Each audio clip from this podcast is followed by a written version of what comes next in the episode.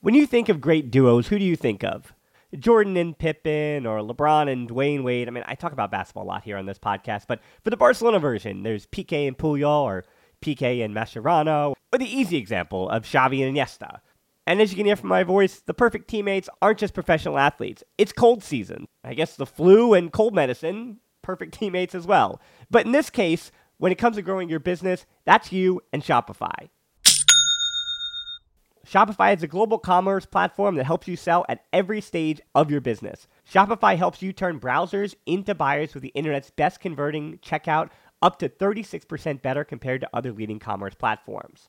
To be honest, I've been doing this show long enough, and as I mentioned, it's cold and flu season. You hear it in my voice, especially during the holiday season. So, whenever it comes to this business, anything that I can set up and kind of have working in the background that I know and can trust is just plugging along without my attention, those are the things that I really value at this point. So when my brain is foggy and all I can do is manage to turn on the microphone, talk to the guest, or just talk to myself and get out a piece of content, everything else, having that all automated or working in the background, that's been important to keeping me sane. And that's the thing about something like Shopify. What I do love about Shopify is how no matter how big you want to grow, Shopify gives you everything you need to take control and take your business to the next level. So no matter how big or small, how good of a month or how bad of a month, things are just the same working in the background. Shopify powers 10% of all e-commerce in the US, and Shopify is the global force behind Allbirds, Rothy's, and Brooklinen, and millions of other entrepreneurs on every size across 175 countries. Plus, Shopify's extensive help resources are there to support your success every step of the way because businesses that grow grow with Shopify. Sign up for a $1 per month trial period at shopify.com slash tbpod, all lowercase. Go to shopify.com slash tbpod now to grow your business no matter what stage you're in. Shopify.com slash tbpod.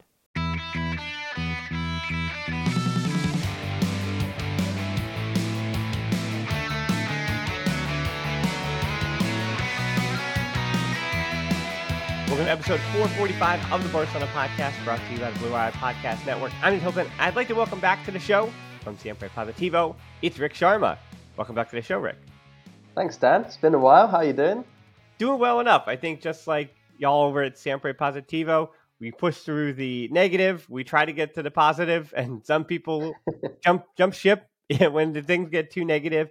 And I think we are going to be talking about today a lot of we'll say the more negative aspects of the discussion around Xavi, around Barcelona's manager. This is the first time in a few weeks we've had no midweek games. So it's time to kind of get into the weeds on a big topic. So today we're basically answering one question, and then that could lead us in a ton of potentially different directions where you and I are not really sure where. Usually I make a whole rundown and all our little topics, but no, one question, we'll see that where it takes us. And so let's rip the band aid off really quickly and almost try to answer it at the start and see if we change our answer by the end.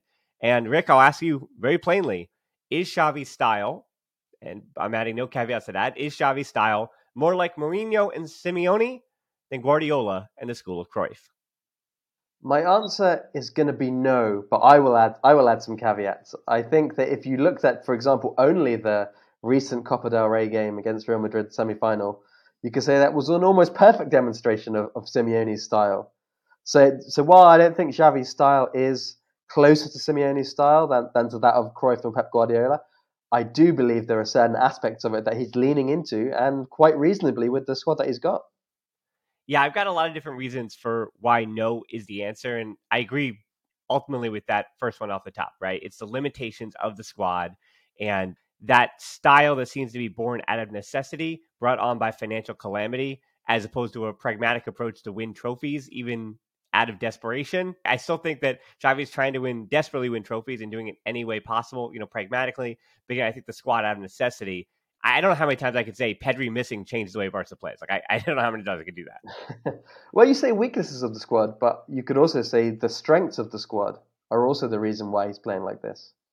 Right. How do you get the best out of Ronald Araujo, his passing, when you switch him at right back and things like that? Yeah. And I think that when we talk about style, so often I think we begin with formation because how do we make sense of the nuances of each individual players? It's difficult to do that all in digestible tweets and things like that. So I, I think why the first reason I say no is the way that Man City and Arsenal play and other teams that are wanting to play with positional play or high levels of possession, things like that, all of these teams that want to play that way, again, Guardiola, Arteta, Xavi, all the ones you could say came from the school of Cruyff. And I actually don't even need qu- quotes. The, the ones that really do model their coaching philosophy, not even strategy, but philosophy after Cruyff, they're all playing in that 3 2 5 buildup. And that is telling that Xavi does want to play that way. He admits that. He says that. Just do it. It's a matter of do we believe him? But I guess where we question then Xavi then, if he wants to play that way and he's actively, you know, that's the desire, the desire of his philosophy, could we chalk some of him not being able to play that way up to inexperience? Because I think, as I sound like a broken record this season, he generally, 95% of the time this season, I think, comes into each match with the right idea, as if he had done his homework correctly, he studied the opponent correctly, and he knew how to start the game. But then it seems like when the test is handed out and the teacher hands out the test and it's time for the second half, he doesn't he's not prepared to adapt. He doesn't know how to write a long form essay when the topic has changed ever so slightly. Do you think there is anything to that as if his inexperience and inability will say to adapt at this point with even the squad he has is what makes it look like he doesn't want to play a certain way. But again, in truth, I think Barcelona generally starts every game playing the way that Xavi wants them to play in that game in either a 3-2-5 buildup or whatever the formation is, a 4-3-3 or a, that that box midfield, regardless of what he goes with. I think if we can say from the start, we put those those caveats in where we say, yeah, the squad is what the squad is, and we say that the trophies, winning trophies this season is almost non-negotiable or is non-negotiable for Xavi.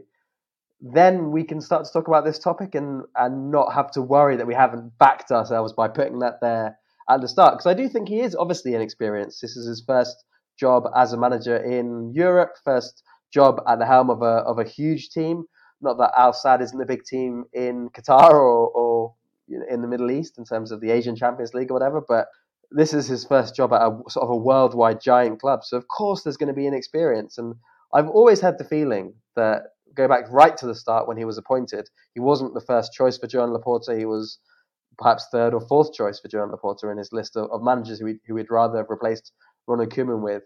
And there was this feeling that if it went wrong for Xavi, then maybe down the line he could leave and later come back to Barca when he has had that experience and and got and sort of and won trophies at other clubs before coming back to Barca. If if it went wrong, and it, that might not happen, he might well win La Liga and the Copa del Rey this season. But I think that yeah, you can see the inexperience. You can see the simple fact is unless he is outright lying when he says he wants to play in a certain way and he d- demands the team to play in a certain way, then it you know there has to be his inexperience that's stopping that from happening on the pitch. Yeah, I mean, I think too the way we discuss inexperience, right? Because results are going Xavi's way. If they weren't going a certain way, he would have to answer questions as to why Barcelona aren't winning games. Instead, he's having to answer questions as to why Barcelona are winning, but they're not winning the way that people are asking him to win. And I feel like when culés and even you and I, like even journalists that, that didn't play at the top level, how do we make sense of inexperience? How do we make sense of somebody who doesn't, who's learning on the job and doesn't entirely know? And I feel like to make a basketball comparison here, I think subs in football are a lot like timeouts in basketball because the average Joe doesn't understand the complexities that are constantly going on over the course of 90 minutes. Like the little adjustments, like Xavi isn't just screaming throughout a game, listen to what I said or push or fight. Like some managers are like that, sure, but he, he we're not privy to those nuanced instructions that are given on the bench even by his staff as the game is going on. So all we as just laymen can submit is our suggestions on substitutions, on the timing of them, on who they need to be, on what changes need to be made. And I think the same goes for timeouts in basketball with NBA coaches or high level coaches.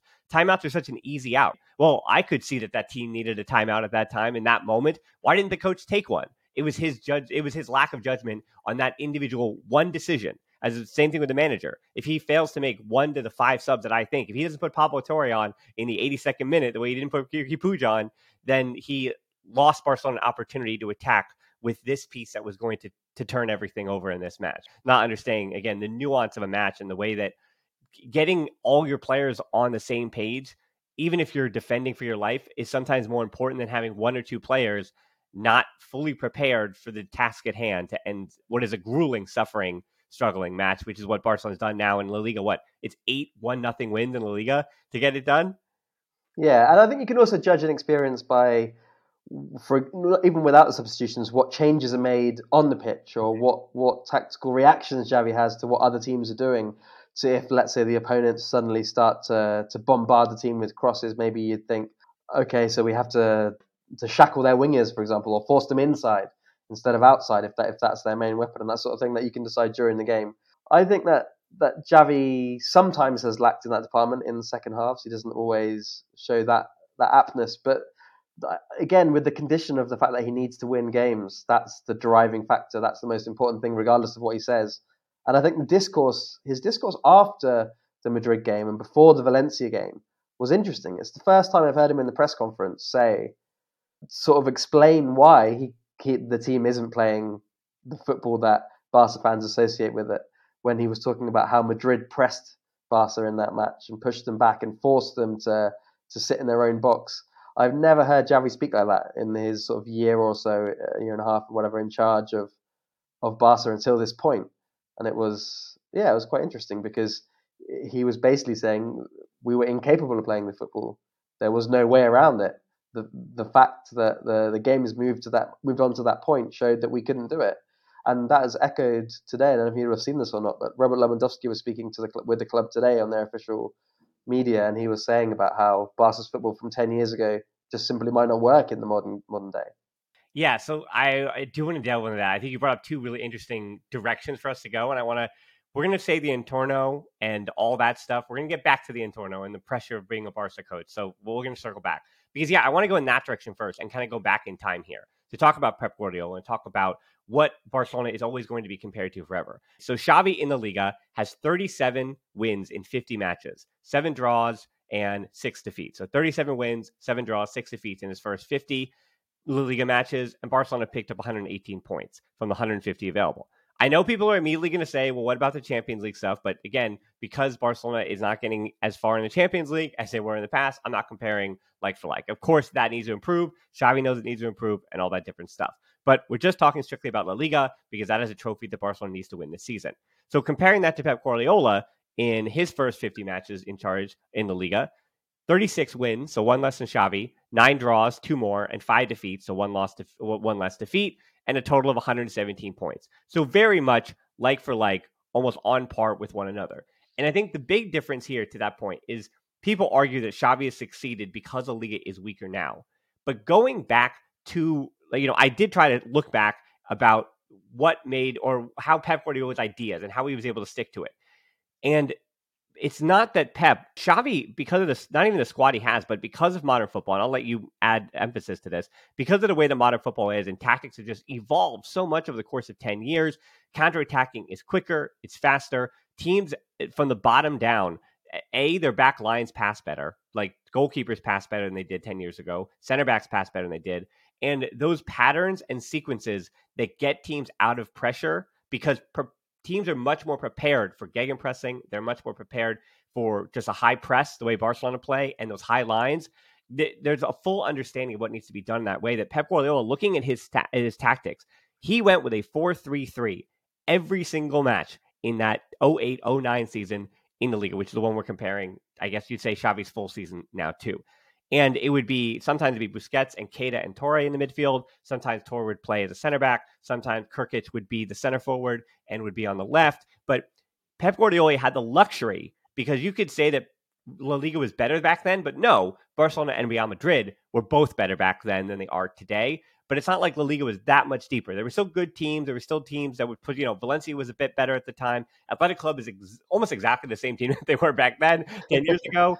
But I found that the one thing that I cannot understate, like you cannot just roll your eyes at the idea that having Lionel Messi at 23 years old in his prime, like I looked back and I, I would see the scores, oh, 3 1, 4 1, 2 1, whatever it was, it seemed like Messi had a hand in that game.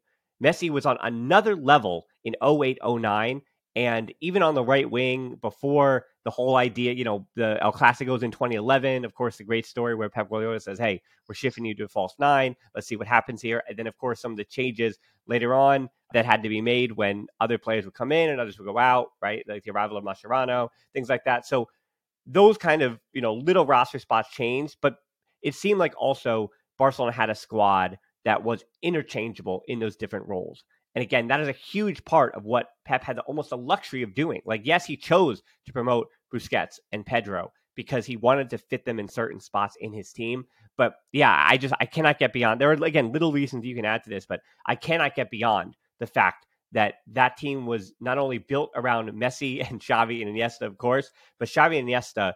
You want to talk about breaking through presses and ball retention? Right now, Barcelona has one player, that being Pedri, who is an elite who is elite at retaining the ball and not conceding possession in important spots on the field, in the center of the field, where a, an opponent can attack you through the middle and really put Barcelona on the back heels. They have one player. Back in that time, Busquets, his ball retention was, I, would say, even better than it is today.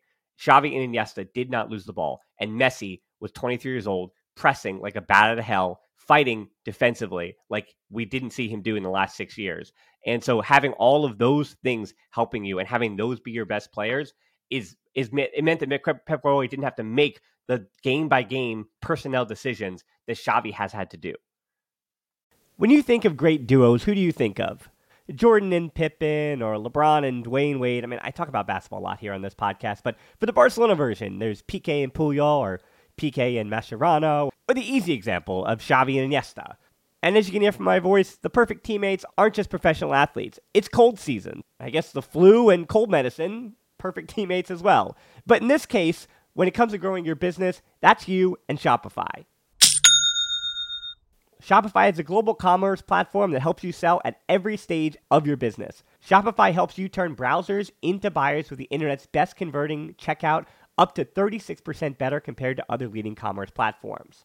To be honest, I've been doing this show long enough, and as I mentioned, it's cold and flu season. You hear it in my voice, especially during the holiday season. So, whenever it comes to this business, anything that I can set up and kind of have working in the background that I know and can trust is just plugging along without my attention. Those are the things that I really value at this point. So when my brain is foggy and all I can do is manage to turn on the microphone, talk to the guest, or just talk to myself and get out a piece of content, everything else, having that all automated or working in the background, that's been important to keeping me sane. And that's the thing about something like Shopify. What I do love about Shopify is how no matter how big you want to grow, Shopify gives you everything you need to take control and take your business to the next level. So no matter how big or small, how good of a month or how bad of a month, things are just the same working in the background. Shopify powers 10% of all e-commerce in the US, and Shopify is the global force behind Allbirds, Rothy's, and Brooklinen, and millions of other entrepreneurs on every size across 175 countries. Plus, Shopify's extensive help resources are there to support your success every step of the way because businesses that grow grow with Shopify. Sign up for a $1 per month trial period at shopify.com slash tbpod, all lowercase. Go to shopify.com slash tbpod now to grow your business no matter what stage you're in. Shopify.com slash tbpod. We're driven by the search for better. But when it comes to hiring, the best way to search for a candidate isn't to search at all. Don't search match with Indeed. Indeed is your matching and hiring platform with over 350 million global monthly visitors, according to Indeed data, and a matching engine that helps you find quality candidates fast. Ditch the busy work. Use Indeed for scheduling, screening, and messaging so you can connect with candidates faster. Leveraging over 140 million qualifications and preferences every day, Indeed's matching engine is constantly learning from your preferences, so the more you use Indeed, the better it gets. Join more than 3.5 million businesses worldwide that use Indeed to hire great talent fast. And listeners of this show will get a $75 sponsored job credit to get your jobs more visibility at Indeed.com slash BlueWire. Just go to Indeed.com slash BlueWire right now and support our show by saying that you heard about Indeed on this podcast. That's Indeed.com slash BlueWire. Terms and conditions apply. Need to hire? You need Indeed. 100% agree. I think those are all very compelling reasons why it's actually very difficult and very futile almost to compare Pep Guardiola's Barca to, to Xavi's Barca. For um, the first reason I would say for that is because Xavi's Barca are playing in an era in which Pep Guardiola's Barca have already existed and football has sort of solved the way they played football.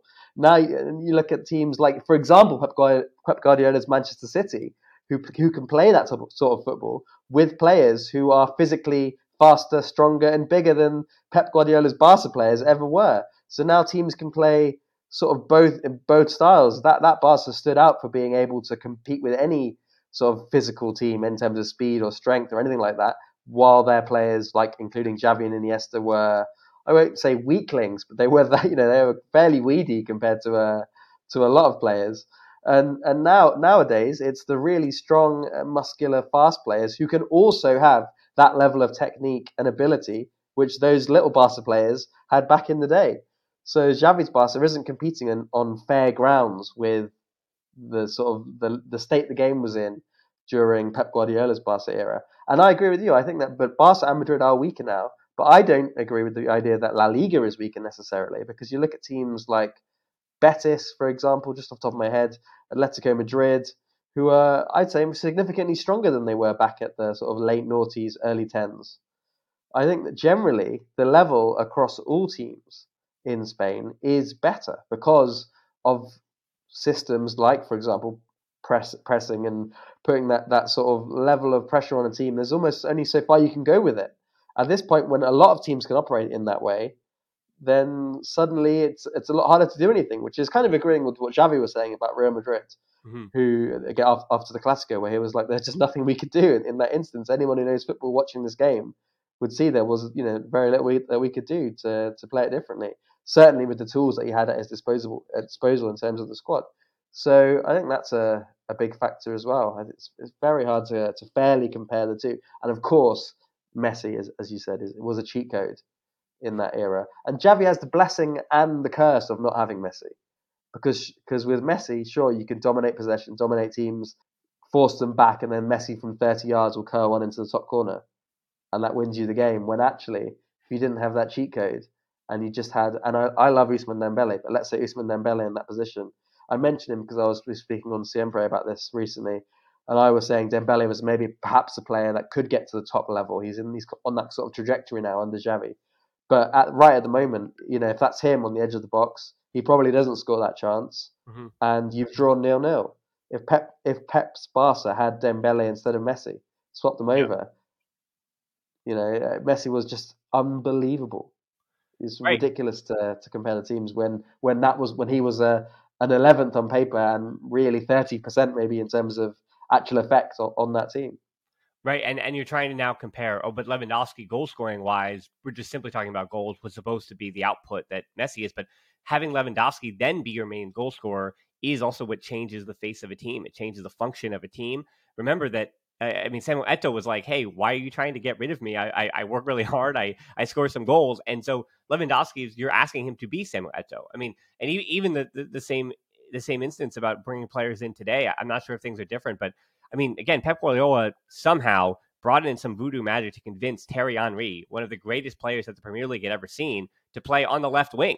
To say, hey, we're going to just kind of stick you out there and stay on the touchline. And it was interesting where I worked. I worked at Major League. I, I mean, I'm still there, but I was with Major League Soccer when Thierry Henry was for the, the Montreal Impact at the time, but CF Montreal now, and he was a manager. And you want to talk about a little under inexperienced, underqualified, but like we had we had access to a lot of the mic stuff, mic'd up from the sideline. And it was so interesting to hear Thierry Henry just basically screaming. You know, he, he had a way of being a little too harsh on the player, I think, and he's admitted that since, but he would just be screaming like the little messages that you knew that he got from like those kind of philosophies where he would say, you know, wide, wide, wide. And that'd be like one of the main thing. Like you go through a whole cutscene of him just like screaming, get to the touchline, get to the sideline, get to the sideline, come here, come here, come here. Right. And you just like screaming these like these simple, you know, we'll say Guardiola like instructions the way that almost emulating what we've seen from Guardiola in training. Like that emotion that he brings to, we saw that, of course, that Bayern Munich video where he screams at them in English and he screams at them in German, right? And he and he goes through the progressions. But it's funny you mentioned Atletico Madrid too, because again, that's a reminder that Atletico Madrid didn't really have their rise until like 2011, 2012. So you're talking three years after we're comparing again the Pep Guardiola 08, 09. Like it was a perfect storm at that moment when we're talking even about philosophy. I mean, this is not coming from me. I've got some quotes here from Gabi, the former not Xavi and not Gavi, but Gabi, the former Atletico Madrid midfielder who played under Simeone and then played with and under Xavi at El Sadd in Qatar, right? So Gabi said that Xavi's approach, it while it opened up his view of the game, he did feel like Simeone's was much more of a practical style that would actually be applicable to a wider range of footballers. And that one, that quote in particular is interesting because it kind of reinforces what we say that that Xavi, because Dembele and Rafinha are so so different, you do have to adapt to the players you have on the field and who is available because they do just entirely different things on the right wing. So you can't say my right winger does this, my left interior does this, my right interior. I mean, that's the important one, Pedri to Roberto. Like those two players don't do the same thing. So he also said that that being uh, Gabi, I'd come away with playing a certain way under Cholo Simeone Atletico that was the opposite style to Xavi. It's obvious that I took more things from Cholo. He got the best out of me. I won a lot with him, and I've been part of a very ambitious team. We weren't the best technically, but we were the best in terms of our belief. I may want possession, but that doesn't always lead you to win. It's a difficult idea to carry out. But the point is that Xavi has always won with this philosophy. That's why he doesn't conceive football in any other way. And I think, again, having a player of that stature, even in El Sadd, it's not like Xavi would have changed his principles from the manager of El Sadd. Like he has had to adapt and you've seen his experience at the top level, yes, but I don't think he's going to completely change his philosophy. We know he believes a certain thing. So I think it's almost offensive for us to say, no, Xavi is trying to be more like Cholo Simeone and Mourinho and play that way. And he, he's choosing to play this I mean, eh, almost defend in a 4 4 2 at a lot of times and defend and suffer and, and things like that. Like to think that that is the way he wants to play is it is a bit absurd when you hear from other players, like the, the Barcelona players now, and then even players like Gabi in the past who've worked with both. Like he's not Simeone. His philosophy is always trying to be closer to that school of Cruyff, almost to a fault here, because as we said, can you do still do that in 2023? That's really the question I think we've changed to ask. It's kind of like you want to build a house and to do that, and you, you think, okay, I'll have a nice house, I'll put a nice balcony in, I'll have a swimming pool, and then you get to, go to your toolkit, and you've only got certain tools. So you could try and do try and build a house with a swimming pool, but you haven't got a drill, for example. You haven't got anything to dig with. So I think uh, what Xavi is doing is is doing the best that he can to have somewhere to live, while in sort of mid to long term he can build the house that he wants with a swimming pool and a balcony. Yeah, well, it's... I don't, I don't want to, I don't want to take your analogy too far so that it loses its legs. But I, I feel not only personally attacked, but I know that people from our show knows that two summers or last summer, I spent the whole summer trying to dig up a tree trunk in the back of the, the you know, and I, but I was using a small like, what was it, the, the rotary hand saws, right? Or I would use an axe, right? And I worked on it for months and months and months. And my wife is like, "You're I know it seems therapeutic for you, but you're not actually getting that stump out of the ground. And when you do, it's like 2,000 pounds. So what are you going to do with it? Right? It's in the backyard. You don't even have a truck. So eventually we did, again, I don't know how this helps your analogy, but we did bring in help. We had to hire help. We had to bring in somebody who knew what they were doing. And it was gone in two hours. And uh, and I looked at the 40 or 50 hours I spent in that backyard trying to take this tree trunk out. That was just, you know, too big for me. But yeah, so I, I don't know. I mean, the only question, the only way I take your analogy further is you know the the trust that to try to transition this to the internal a little bit. What kind of help is arriving for Xavi? Again, the financial limitations means that if he has a list, hey, I want these four players. I think they're going to make my team better, and the and both Tebas and Barcelona's finances, Alemany and, and the like are going to say, well, actually, maybe we can do one, but we're definitely not going to do all four. I mean, I know you and I are dealing with that constantly. That people are saying, hey, what about this player? What about this player? And I'm like, I would love I would love to boost our numbers. I would love to write for Barca blog about Zubimendi and about this player and this player and this player and do all these profiles about the potential players. But it just Tebas and the financial situation continues to say limit your expectations, and that's so difficult because people do not want to hear that. They want to be siempre positivo. I, have heard that before that term. So people want to be always positive about transfers and the like. But I think from Xavi's perspective, right? How does Xavi from the Entorno, other than I guess belief in this contract extension, that could sign him on. You know, right now he has a contract till June 2024. And so if he gets some kind of contract that extends that, does that mean that the Entorno, does that uh, mean that the board has put more faith in him? Or does he really truly need to bring in some kind of, you know, big brained assistant manager or somebody else to return kind of in some kind of advisory role or something that's going to help him out? Like, what of those? It could be both, but do you think that second option is even viable at all? Or do you think Xavi needs his people, right? Oscar Hernandez and the, the staff that he really, really wants? A very interesting question. Not one I've actually thought about in terms of who he, if he could, if he would bring in or could bring in someone else to help him in terms of having a different assistant than his brother. I think he, what Xavi has said himself is that he needs his brother there. That that's uh, something that a setup that he wants and likes and and needs to function really. So I don't I don't necessarily see that happening. I haven't heard anything that any sort of inklings that that might happen. But it is an interesting idea, maybe maybe one that Xavi could even consider or think about. I think that that really, like you say, yeah, the, the big big signings don't seem to be happening or unlikely to happen. Bar bar sales. I mean, Laporta was speaking about it on Tuesday at an event, and he and he said, yeah, we'll sign a right back. We'll, we're interested in a forward, but we'll have to let a forward go if we if we want one, and maybe we'll sign a centre back. So those are the possible areas to improve. And, and you look at the options in those areas, and they're not they're not going to be huge names. It's not going to be they're not signing Reece James or Alexander Arnold or anyone at right back. It's going to be I mean, João Cancelo was the biggest name that's been linked because he's not uh, in favour under Pep Guardiola at City and he's on loan at Bayern where he's not played a lot either. So maybe that's the most exciting name that Barcelona will, will be able to get. But it's certainly not the, the players that they're going to sign aren't going to be players that are going to turn things around and let Xavi play exactly the football that, that he wants to play.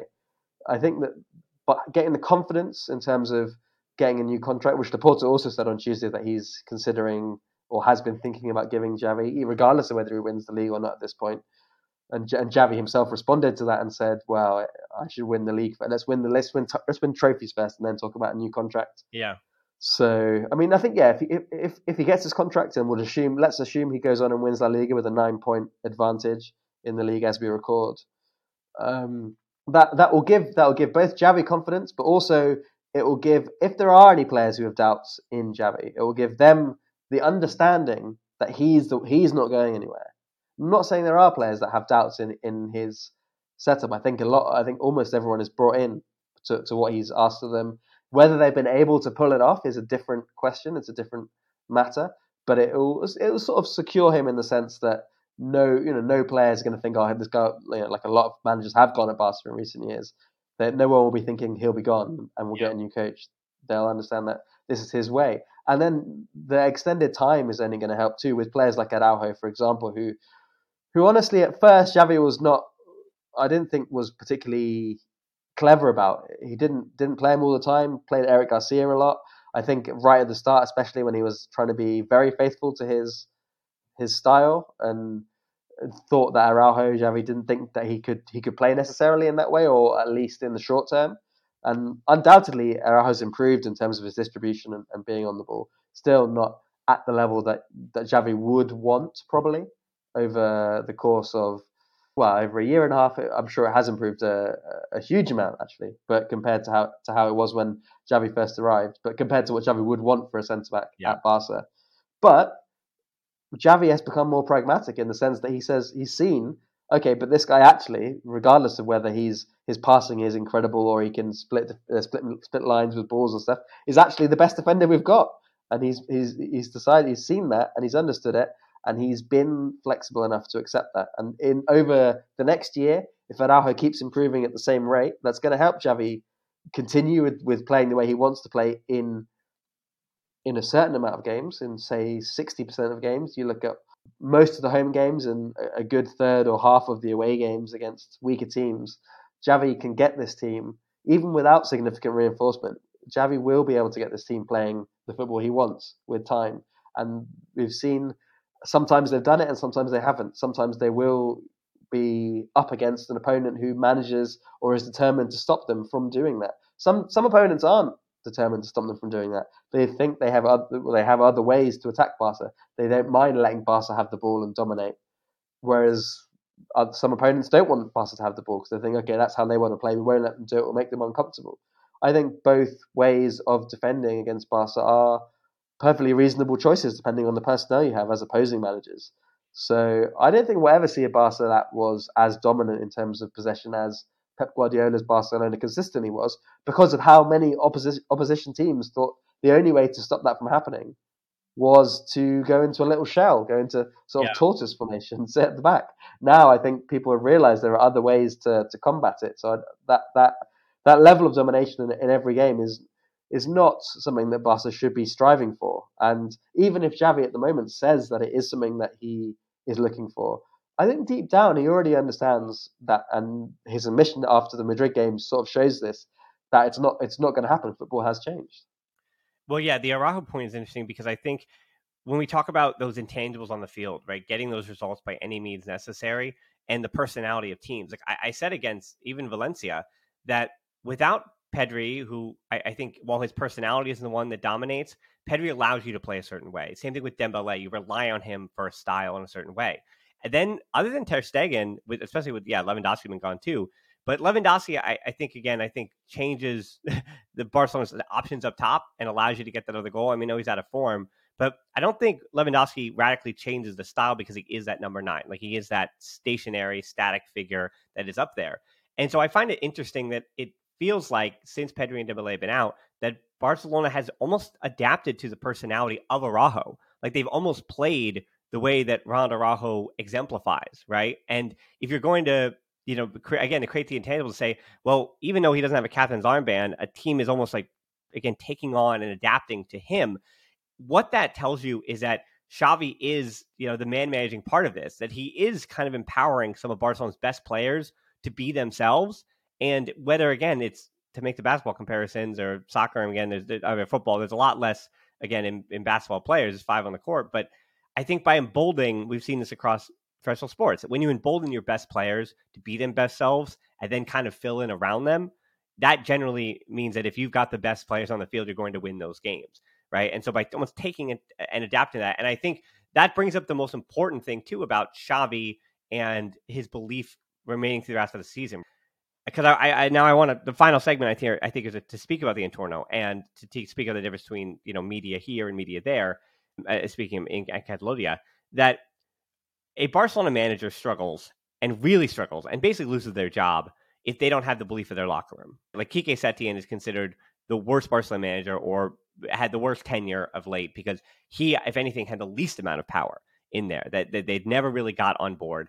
And that even under Tata Martino, where he was Argentine, so they thought that that would be he'd be this Messi whisper, it would work out. But because Messi got hurt that year, then he wound up having for three months of that season an 11 that didn't really back him. And that meant that his time at Barcelona was going to be over. So if Xavi doesn't have his locker room and does not have the full support to have his locker room behind him, his job and his time at Barcelona is already limited. I think he did kind of admit that. He said, you know, if I don't have my players behind me, then I, I'll be gone. I'm going to leave. Like that was that was the line he said the other day. I mean, I'm paraphrasing that. But then the other one too is about the criticism he gets outside of a locker room, right? Because I think there's two ways that a manager can be pushed out of Barcelona. We saw those that didn't have the locker room, again, like yeah, like a, a Martino, like a Arteta, or like a Quique Setién. And then there's those managers that may have had the locker room, but they didn't have the entorno. And you actually you put Guardiola in there for burning himself out. You put Luis Enrique in there. You put even Valverde in there because I think I think Valverde really did have that locker room, but he didn't have the faith of Entorno, and that meant that his time was limited. And again, I I mean I argue that he was fired six months too late or six months too early. Like you shouldn't have fired him when they fired him. You should have fired him after Liverpool. agree. Yeah, after Liverpool or in the summertime. But so Xavi said it in an interview the other day too, because of that criticism that he's currently getting. If someone represents the Barca DNA, it's me. I want my team to have the ball. I sweat cold when it doesn't. But this is not a play. There are always rivals that try to screw you up.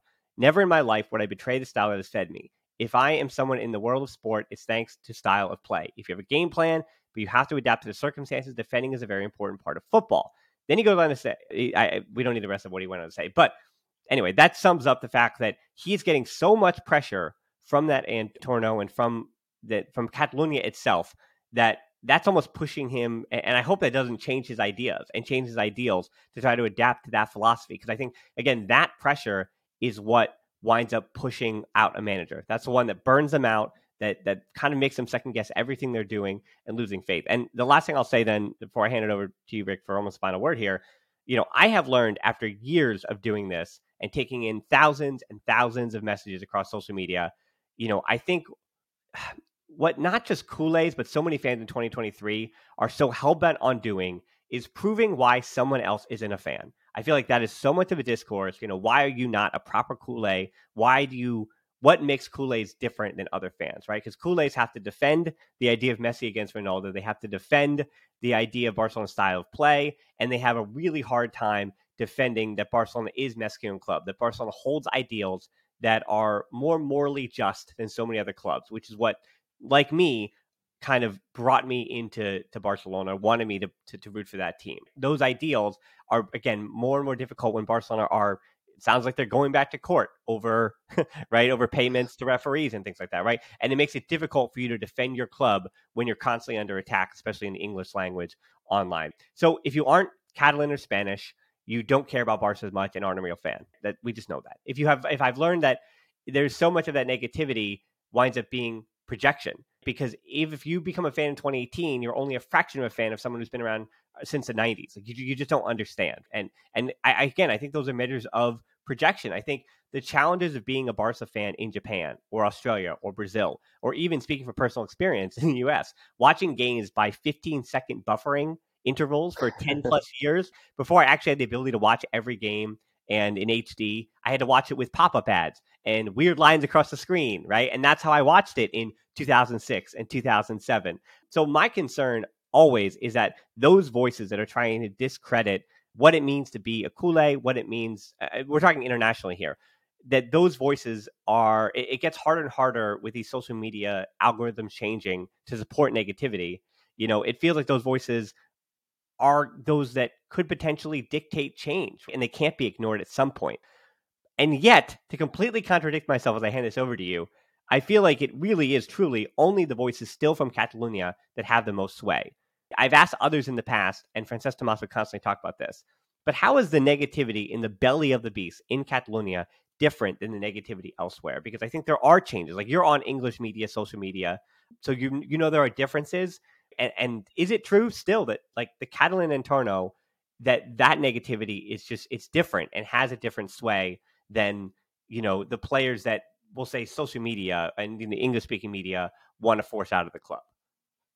I think very much different, yeah, in the sense that, and I think this is a, a, very good example of this, or very good sort of thing to read kind of about this is Simon Kuper's book on Barcelona. Mm-hmm. And in that, he explains about how this is Barcelona is a small club gone big time because everyone who works at the club is local.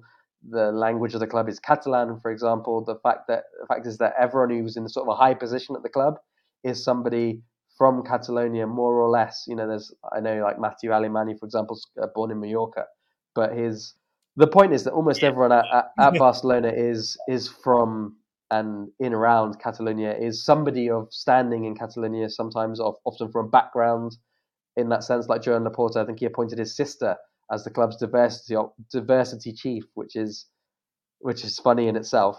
yeah, I mean, even Jordi Cruyff falls under that because Jordi Cruyff, yeah, is he? I mean, he is Catalan, but yeah, exactly. Right. you're right. In a roundabout way, yes, he is Catalan. Yeah.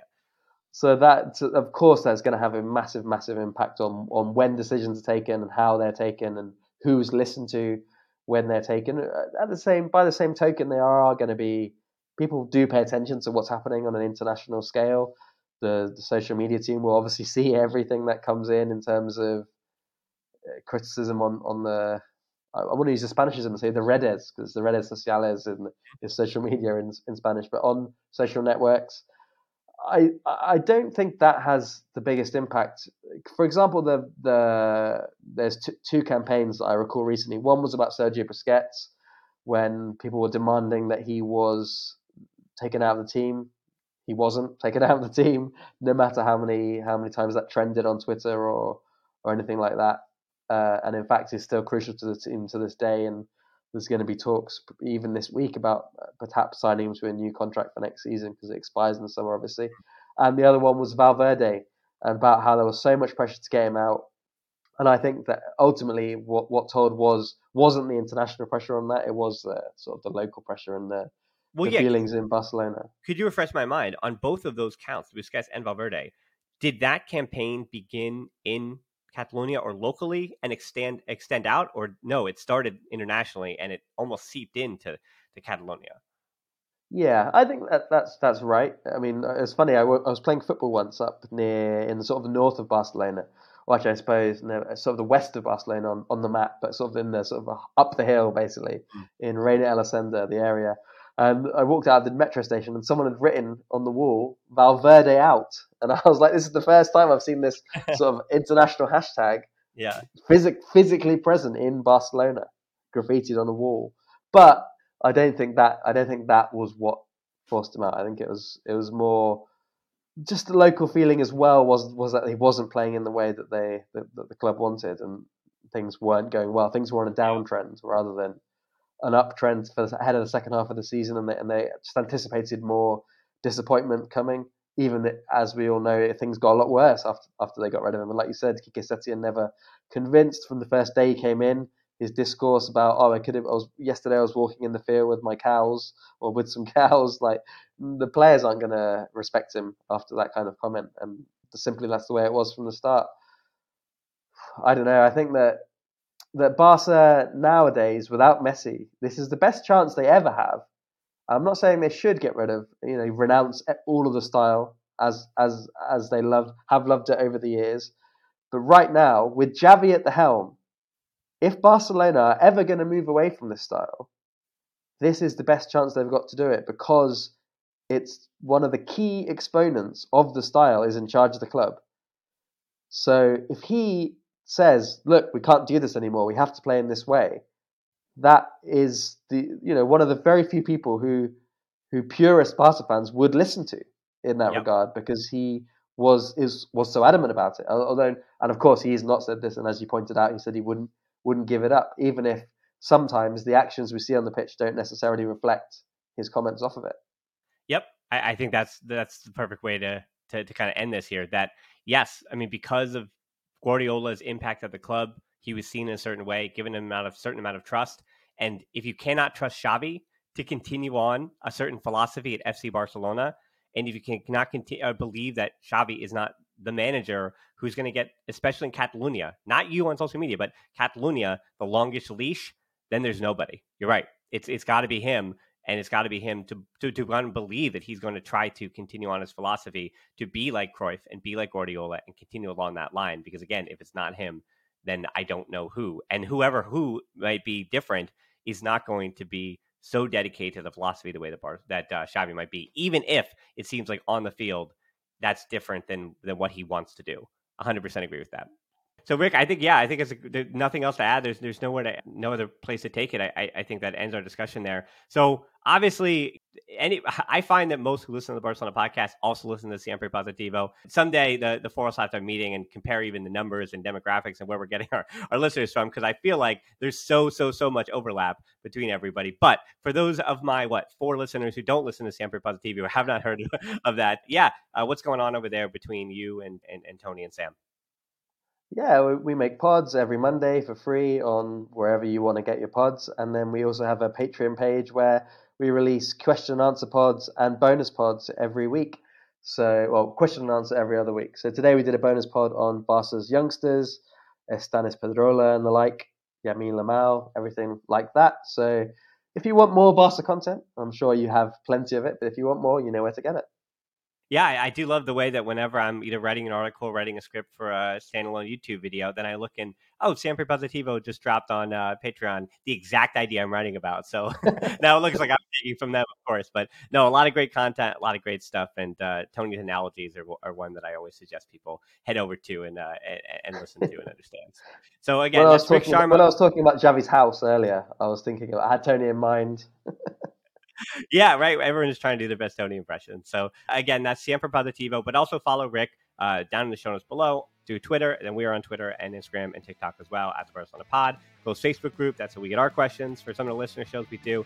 Patreon is how we keep making the shows as well as Siempre Positivo. So yeah, if you're on Patreon, just subscribe to both already. And then again, we are on YouTube as well at the Barcelona Podcast. Most importantly, though, thanks so much for listening to the show. Until next time, we'll talk to you soon. Sports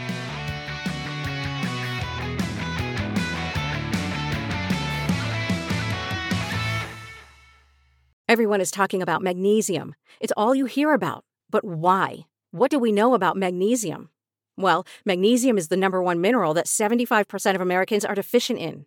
If you are a woman over 35, magnesium will help you rediscover balance, energy, and vitality. Magnesium supports more than 300 enzymatic reactions in your body, including those involved in hormonal balance. From functional medicine doctors to mental well being and female hormone experts, we all know that magnesium is the one mineral to improve all aspects of well being and health. But which one? Magnesium Breakthrough from Bioptimizers, the trusted choice recommended by leading experts with seven best absorbed forms of magnesium to ensure your body receives the support it needs for overall well being. Go to bioptimizers.com slash balance today and use code BALANCE10 for 10% off. Support your journey to wellness at B-I-O-P-T-I-M-I-Z-E-R-S dot com forward slash balance. Magnesium Breakthrough from Bioptimizers, your foundation to optimal health and vitality.